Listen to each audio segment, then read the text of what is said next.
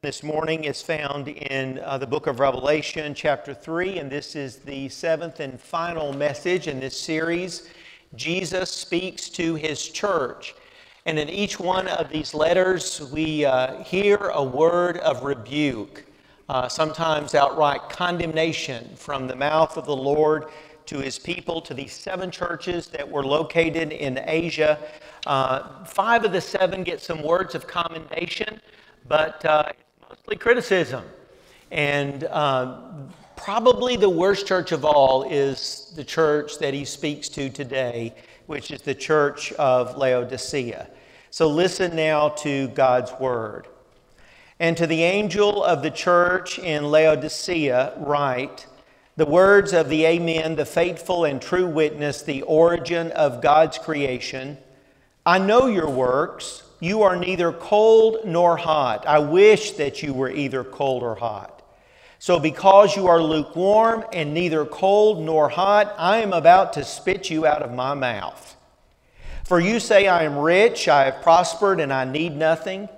You do not realize that you are wretched, pitiful, poor, blind, and naked. Therefore, I counsel you to buy from me gold refined by fire so that you may be rich, and white robes to clothe you and to keep the shame of your nakedness from being seen, and salve to anoint your eyes so that you may see. I reprove and discipline those whom I love. Be earnest, therefore, and repent. Listen, I am standing at the door knocking. If you hear my voice and open the door, I will come into you and eat with you, and you with me. The one who conquers, I will give a place with me on my throne, just as I myself conquered and sat down with my Father on his throne. Let anyone who has an ear listen to what the Spirit is saying to the churches. This is the word of God to the people of God may be seated. Would you pray with me? Come, Holy Spirit, come in these next moments and uh, do your work on us. We welcome your work of conviction of sin. We ask you to convince us of the truth, to help us see ourselves uh, more clearly that we might love Jesus more dearly. Yes, come, Holy Spirit, come. In Jesus' name, amen. Well, one of the uh, most unpleasant memories um, in my marriage to Connie, who's, by the way, is in Portland this weekend with the grandsons, doing a favor for the son and the daughter in law who are in North Carolina, uh, getting some arrangements made for their new house. They're moving back to the East Coast in August. Praise be to God. But um, anyway, one of, one of my most uh, disagreeable memories in my marriage to Connie occurred over 40 years ago when we both were violently ill with the stomach flu at the same time. Now, we were so sick, in fact, that, that we could do nothing to help the other cope or clean up. And that's all I'm going to say. I will say that the most horrible aspect of this experience was how many times we threw up. I don't think I've ever been that sick in almost 63 years of living. It was horrendous. Anyway, I can't think of anything that I hate more than vomiting. Can you? I mean, it's pretty gross. And you're thinking, where is this going? The preacher is talking about vomiting, and I'm not done. Okay? Um, the look the smell, the taste of vomit. It's just awful, isn't it? It's just terrible. Only a dog likes his own vomit. That's from the Proverbs, by the way. Um, I think on a different subject and for a different reason, I think Connie threw up every single morning she was pregnant with Jared, all nine months of her pregnancy. And as badly as I felt for her, I just hated hearing her gag in the bathroom in the morning. We were on an airplane flight recently out of Lexington, and there was a little boy with his mom sitting across, across the aisle in one row up from us. And we were about to pull away from the gate, and he threw up. The lady that was sitting directly behind them summons the flight attendant, and she looked like she was about to throw up. And she said, May I please move to the back of the plane? And I almost said, Please let me go with her. It was really bad. And they came in their hazmat suits, their gloves, their mask, cleaning up. And I didn't realize it, but there's an FAA rule that requires that if you get sick on a plane before it leaves the gate, you got to get off. Isn't that a good rule? That's a very good rule. On a much more serious note, uh, a husband told me last year that after he discovered that his wife was having an affair with someone, he read her text messages. He said he went into the bathroom and he threw up. And it's been many years ago that I got a call very early one Sunday morning from a parishioner who was in the county jail. He had been addressed, uh, uh, arrested on public drunkenness uh, in the wee hours of that morning after a particularly good UK game on Saturday night. And um, I picked him up, paid the fee, and, and as soon as we got in the driveway, he stepped out in the yard, and guess what? Yep, he threw up. Yeah, th- throwing up is something that we don't talk about, especially in church, right? So, this is probably the first time you've heard a sermon about vomiting. Probably. And here's an interesting fact rats will eat anything, okay? But they don't vomit. Isn't that weird? Just threw that in as an extra.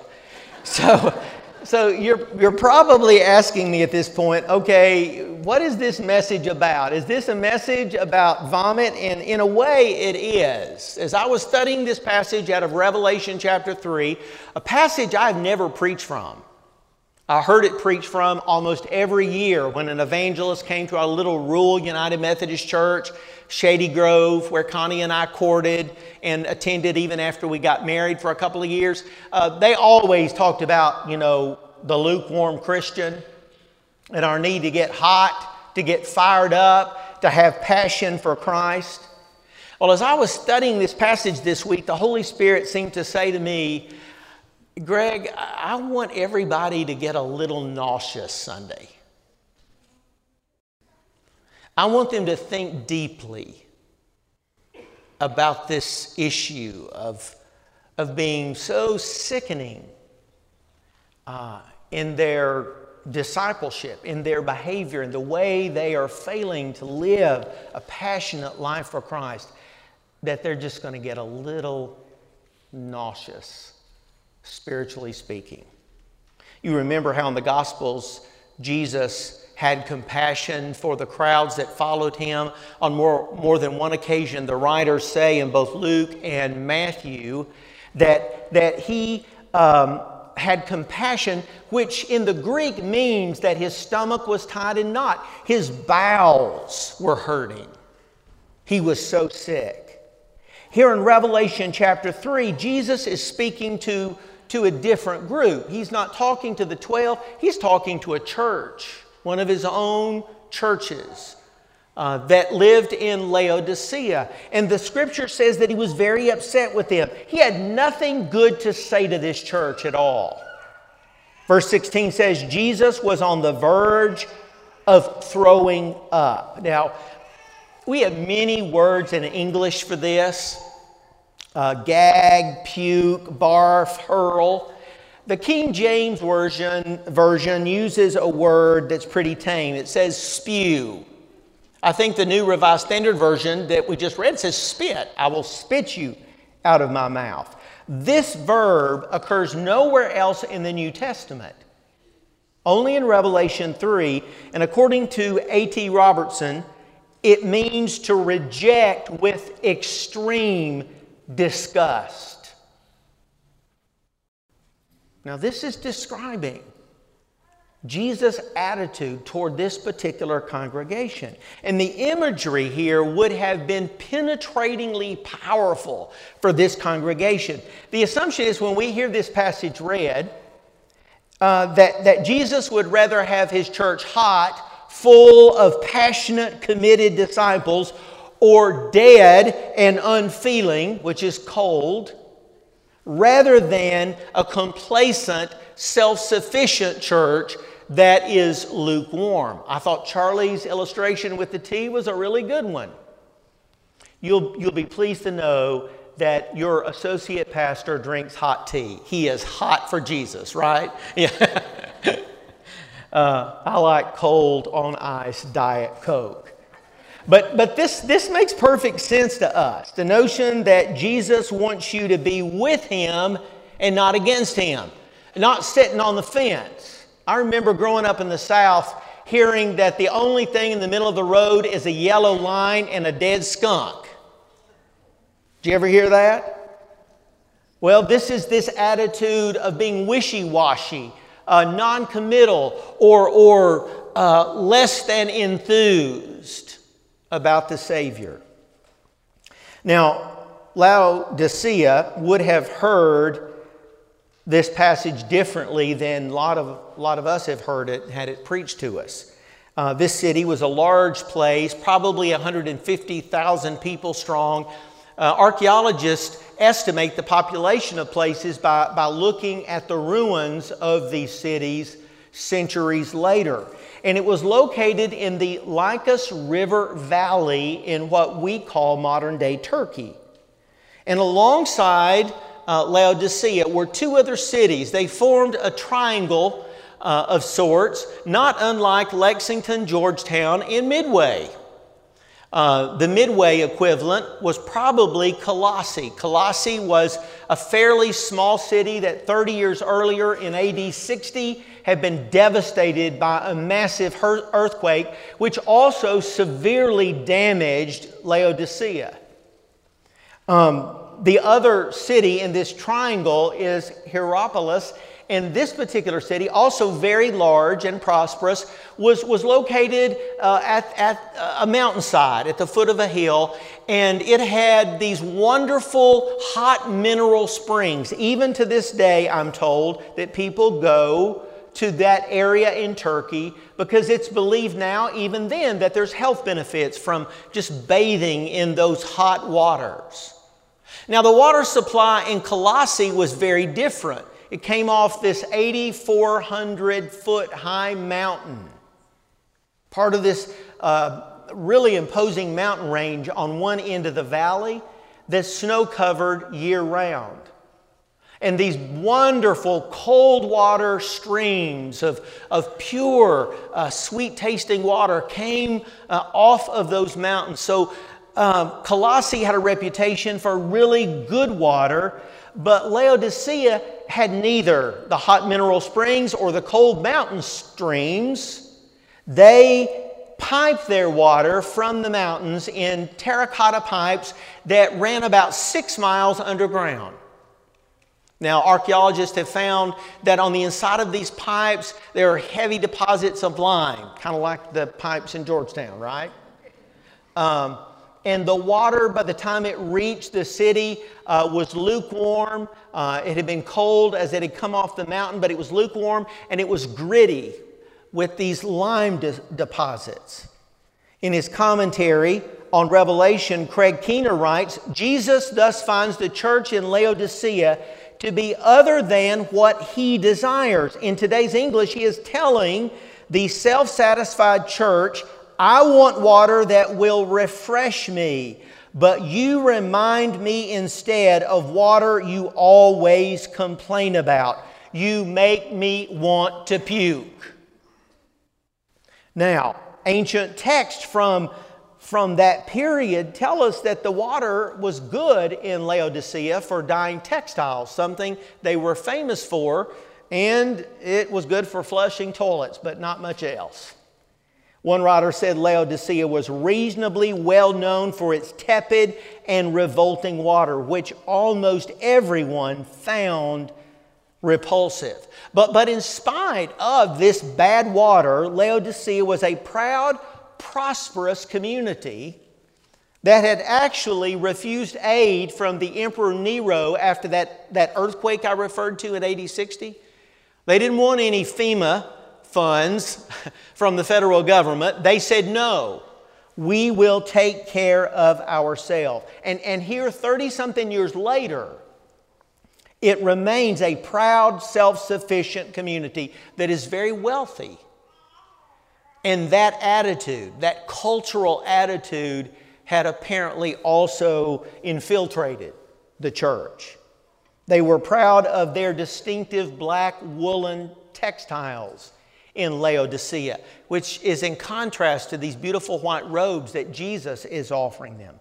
They were proud of their medical school, and there was an eye ointment that was produced in that region where the blind came for treatments. Jesus referenced this salve that, that he offers so that they will no longer be spiritually blind. And then he tells them to buy gold from him, riches from him that are spiritual in nature. Jesus uses these sources of pride in this community to expose their extreme poverty. In fact, the word used here could not be stronger. Jesus says they are wallowing in grinding spiritual poverty. Listen to verse 17. For you say, I am rich, I have prospered, and I need nothing. You do not realize that you are wretched, pitiable, poor, blind, and naked. Now, no one wants to hear Jesus speak harshly to us, do we? Just like no one wants to hear a sermon on vomit. I mean, uh, we, we, we want this kind of therapeutic Jesus who's a counselor and a comforter, who reassures us, who loves us unconditionally, um, who kind of like a good grandpa just, you know, embraces you, tells you everything's going to be okay. Uh, but when Jesus rebukes these complacent, self satisfied Christians, we don't need to miss his motive. It sounds harsh, but listen to what verse 19 says Those whom I love, I rebuke and discipline. My son and daughter in law are very tolerant of Connie and I being a bit permissive and extravagant in our ways of loving our grandsons. I mean, they are accustomed to presents every time we visit. And they, they know that they get to do special things. They get to watch more TV. They get to stay up late. They get more treats. The list goes on and on. I mean, we don't totally spoil them, but we come close. And Laura tolerates that. Um, the parents are the ones that are supposed to discipline the child, and it's because of, of love that we rebuke, we correct, and we discipline our children. And we've all known children that have not been disciplined, and nobody wants to be around them, right? They're rotten, they're spoiled, they're out of control. And so Jesus says, You need to be disciplined because you've lost your way. You have lost me in your journey of faith. But then he invites his church over for dinner. And, and as Charlie told the children, the, um, the Warner Sallman photo that's probably in every rural United Methodist church I've ever been in, the one of Jesus knocking at the door, uh, he, he showed the children, reminded the children that there's no knob or latch on the outside of that door because we are the ones that have to welcome him in. It's always the, the choice that we make in response to his grace. And he, he, he will chase us down, he will love us, he will pursue us, but he will not make us love him back. Yes, there are times when we, the church, make Jesus want to vomit. There's no question about it. I think we make him want to vomit when we value things, material things, either personally or corporately as a church over people. I mean, facility gets worn and dirty and things break, and that's good. In my mind, that's a sign that people are, are wearing the place out, and that's what we want, right? We, we can paint walls, we can fix broken things. Um, but what God wants us to do is, is to bring His grace, grace to full measure in the lives of people so that He may give them a new makeover, create them again, um, restore them, and fix them and heal them in a way that uh, no one else can. We, we make Jesus want to vomit, I think, when we lose sight of our own spiritual poverty and self sufficiency. You know, that hymn, Just As I Am, has been sung thousands upon thousands of times at Billy Graham crusades and in Baptist churches and, and in a lot of Methodist churches uh, at the end of a service when an invitation is given. It's that invitation hymn, that classic song that reminds us that we are sinners in need of God's grace. We need a Savior. And we need to be reminded during Lent, especially, of just how desperately we need, needy we are for God. And then I think we make him want to vomit when we find every possible excuse imaginable for not being a fully devoted follower of Jesus, of not placing him as the number one priority of our lives. We make him want to vomit when we lose our passion for him and for his mission, for making disciples right here in Scott County and beyond uh, for the transformation of this world. Now, verse 19 says that the solution to this lukewarm state, this pathetic state that the church of Laodicea is in, is to be earnest and repent. We've seen this word repent in several of these letters, a call to change directions. But this word earnest is, is Jesus' way of, of, of saying, shake off your complacency. Recover your zeal and your passion for me.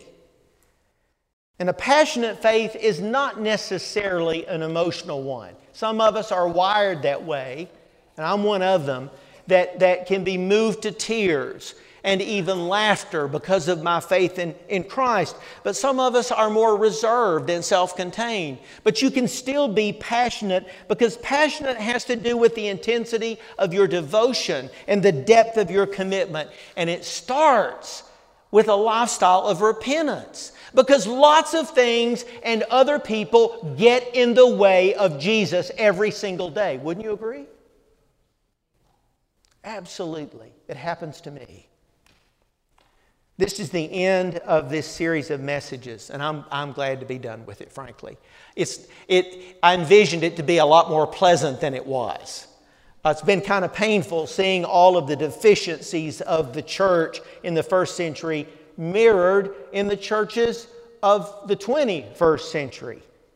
I can't imagine, however, a more important text for the beginning of Lent at the end of this series than, than this one. And so, what I exhort you to do today is just um, at, as we begin this journey of Lent together over the next 40 days, I exhort you to seek Jesus fresh and anew. Pray daily. Uh, and not, not just in the morning, maybe at noon. Uh, and also at the end of your day, spend time in the Word of God. We have a group, and it's, I think, all women at this point, who are doing Bible journaling once a month. And they're getting together, and, and through the youth, use of art they are illustrating the scriptures in these special Bibles that have wide margins. And I've already seen pictures of some of what these women are doing. It's wonderful, it's amazing. It's a, a fresh way, a unique way to get into the Word of God and, and, and make it your very own. Search out ways to love and serve others during Lent. And you know, it doesn't have to be something necessarily something really big like committing to a mission trip that, that we'll be doing in June, but look for ways to serve others, to be available to people that ordinarily you might not be near or close to. People that, that have a need that you know you can meet, and it may only take a few minutes, half an hour a day, but commit yourself to a life of service.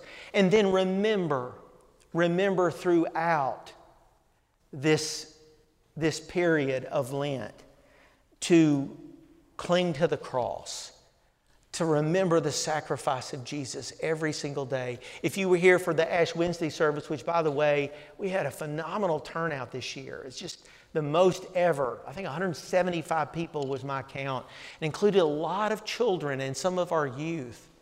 But there was a, a little clinging claw, cross, a pocket cross that we gave to anyone that wanted one. If you don't have one of these and would like one, see me after the service and I'll get you one. But they're made of olive wood in uh, Bethlehem, um, in the uh, Palestinian territories, and they're wonderful. And they just fit in the palm of your hand, and you can carry that in your pocket and keep it with you and just have it as a reminder to pray and, and to thank God for the cross. And then finally, let me just say, forgive those that have hurt you. I tell you, it is the great burden of my life as a pastor to see people find freedom from the abuse and the pain and the hurts of their lives and to truly forgive. And forgiveness is an act, but it's also a process, and it, it has to be done over and over again in some cases. But, but I see so many people in bondage, in bondage to unforgiveness, to bitterness, in anger, and even rage towards others and it's poisoning their souls because they will not let go.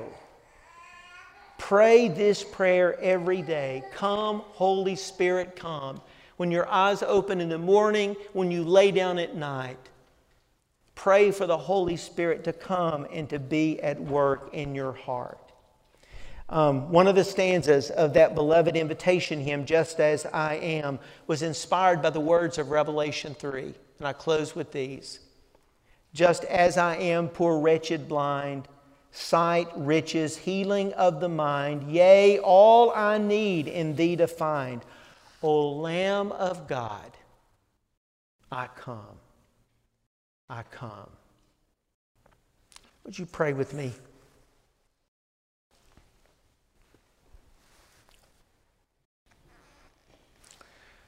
Lord, we, we pray that as we come to the altar, humble ourselves, repent of our pride and our self sufficiency. We pray that we would remember that uh, the way up is always down. And that Jesus does promise to his followers, to his disciples, he promises them in the end that they will sit on a throne with him. We pray, Lord, that we would hear what the Spirit is saying to the churches and to us as individual disciples of Jesus. And as we come to this altar this morning for Holy Communion, that we truly would open uh, up our lives, our souls, to the nourishment, the spiritual nourishment of your grace in the bread and in the cup of Holy Communion.